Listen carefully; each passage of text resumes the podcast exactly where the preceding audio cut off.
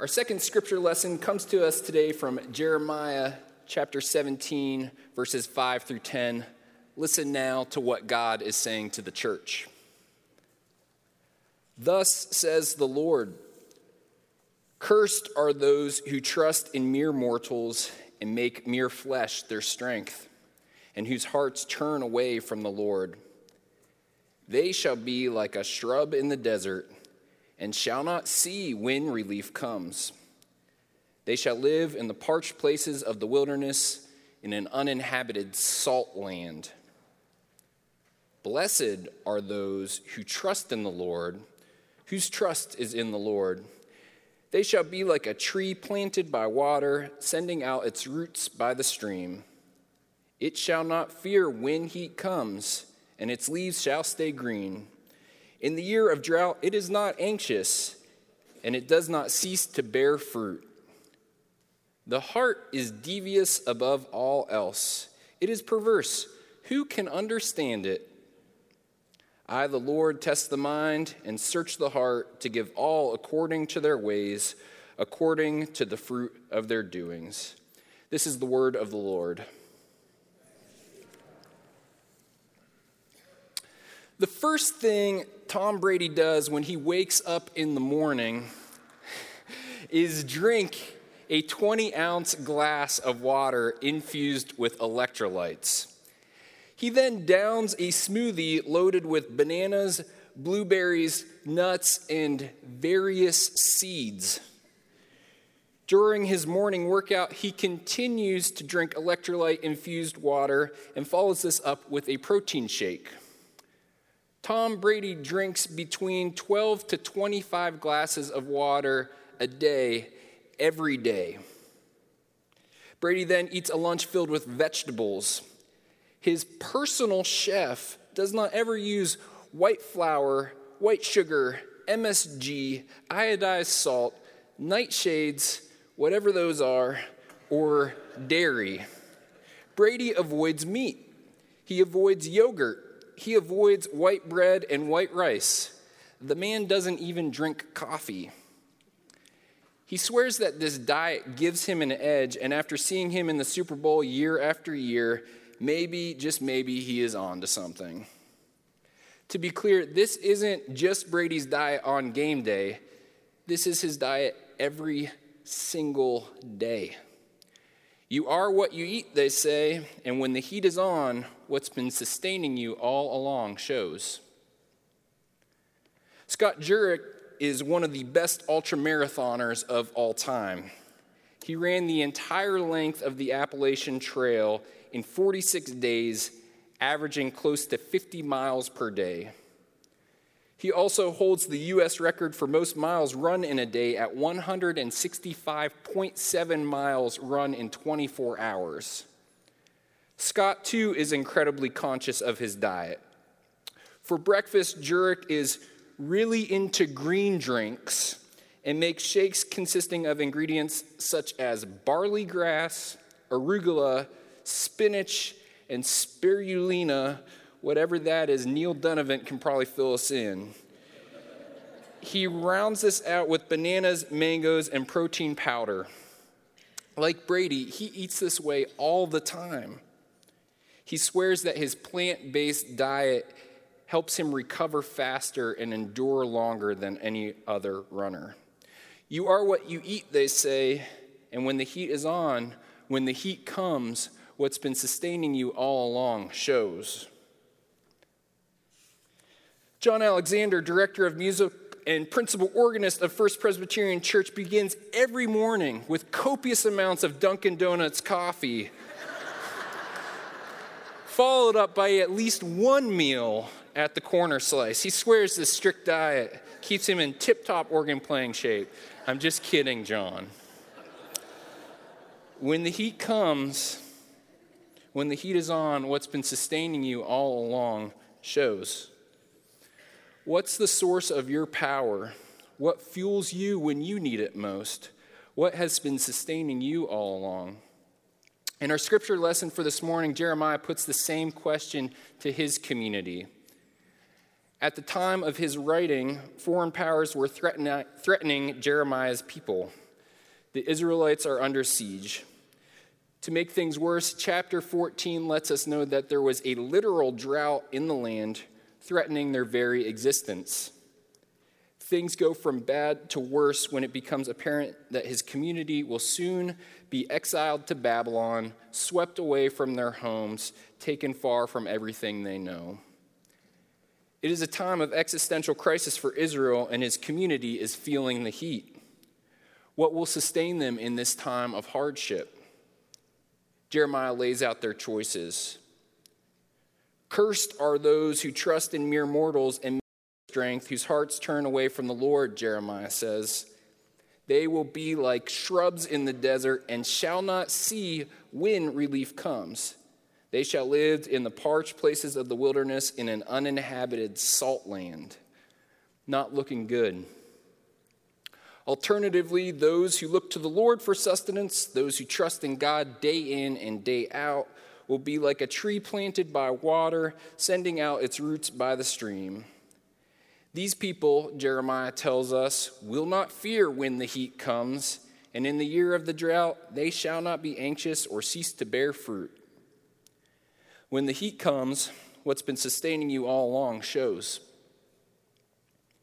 What interests me most about this passage is not that Jeremiah says that we should trust in the Lord or that he says we are cursed if our hope is rooted in mere mortals. These sentiments show up many times in Scripture. What's most interesting to me is that Jeremiah says that even those who have trusted in the Lord, those who have been sustained by the Lord all along, those who have been rooted in the right places, even these people will still face seasons of great hardship. When the heat comes, Jeremiah writes, not if heat comes. In the year of the drought, Jeremiah writes, and make no mistake, the droughts of life will come. Sometimes the heat is on and the drought comes even to those who have been faithful all along. Sometimes we find ourselves in the desert, in the wilderness, with the sun bearing down on us, surrounded by a landscape that looks barren as hell, cracked and all dried up, void of all the color we once knew. Everyone sees times like this. Which, of course, brings up that troublesome age old question why, oh, why does a good God let the heat come to those who love him? Why do there have to be droughts at all? The good thing about the Bible is that we get to hold every scripture passage in conversation with all the other scriptures. We don't have to read verses in a vacuum. And for questions of why does the heat come, there's no better book than Job, that classic text of tackling why bad things happen to good people. You might remember that Job is described as a good, God fearing person who has put his trust in God for a long time. Job's as good as they come. Why do we find ourselves in places of drought? Why does the heat pour down on even the best people? Why? Why, Job asks of God after losing his children, his wealth, and his health. There are uh, some brilliant theological thinkers who tackle this question and I encourage you to read those theologians. They are worth reading. But I don't know that their answers are ultimately what we need. I had a, uh, a professor in seminary who points out that Job never gets his why. Job isn't privy to the why bad things happen answer, and neither are we. What Job does get is a who. We get God we get a good God who meets us even in the desert of our lives. We get a who whose love sustains us. And that ultimately proves to be enough. It's enough because eventually we see that the who completely overwhelms the why to the point where the why is small in comparison to the greatness and goodness of God. It's all too wonderful for me, Job says. Which brings us back to Jeremiah. When Jeremiah says, Cursed are those whose hope is only in mortals, let's be clear. It is not God who curses us. We curse ourselves when we make human beings our ultimate hope. This does not mean that we don't hope for the best in people. It does, however, mean that they aren't the ones that sustain us when we need them most. Because at the end of the day, even the best politicians will fail us. At the end of the day, modern medicine, as wonderful as it is, will fail us.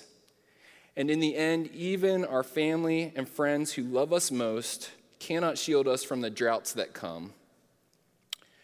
We curse ourselves when we haven't been sustained by trust in God all along, because when the help we do need comes, we don't know how to recognize it.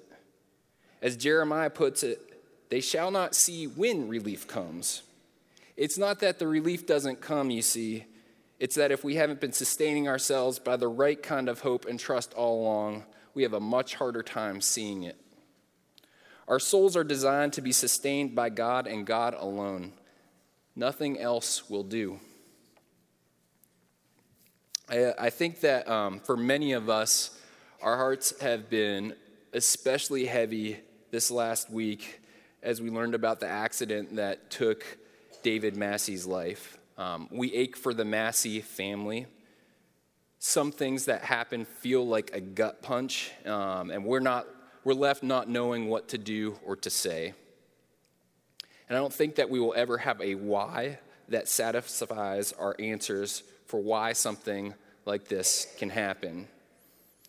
And yet, I know that I'm not the, uh, the only one who is blown away by how the Masseys have responded to this tragedy. It doesn't make the tragedy any less real, it doesn't mean it doesn't hurt.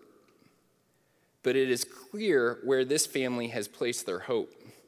Their hope is in the Lord, and they have shown how to bear fruit in a crisis in what looks to the outside like the most desolate desert any of us can imagine.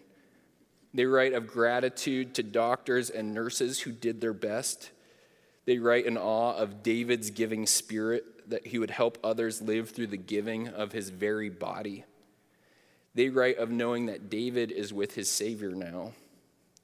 Is there any doubt what's been sustaining that family all along? Even when their hearts are broken, they bear fruit. Our prayer for them is that in this time, they continue to be sustained by the God where they have rooted their hope all along. The God of Jeremiah is the same God that is dying to love us in Jesus Christ. This God knows what it is like to suffer, to ache, to lose that which is most dear to us, because this God put on flesh and dwelt among us. This God conquers death.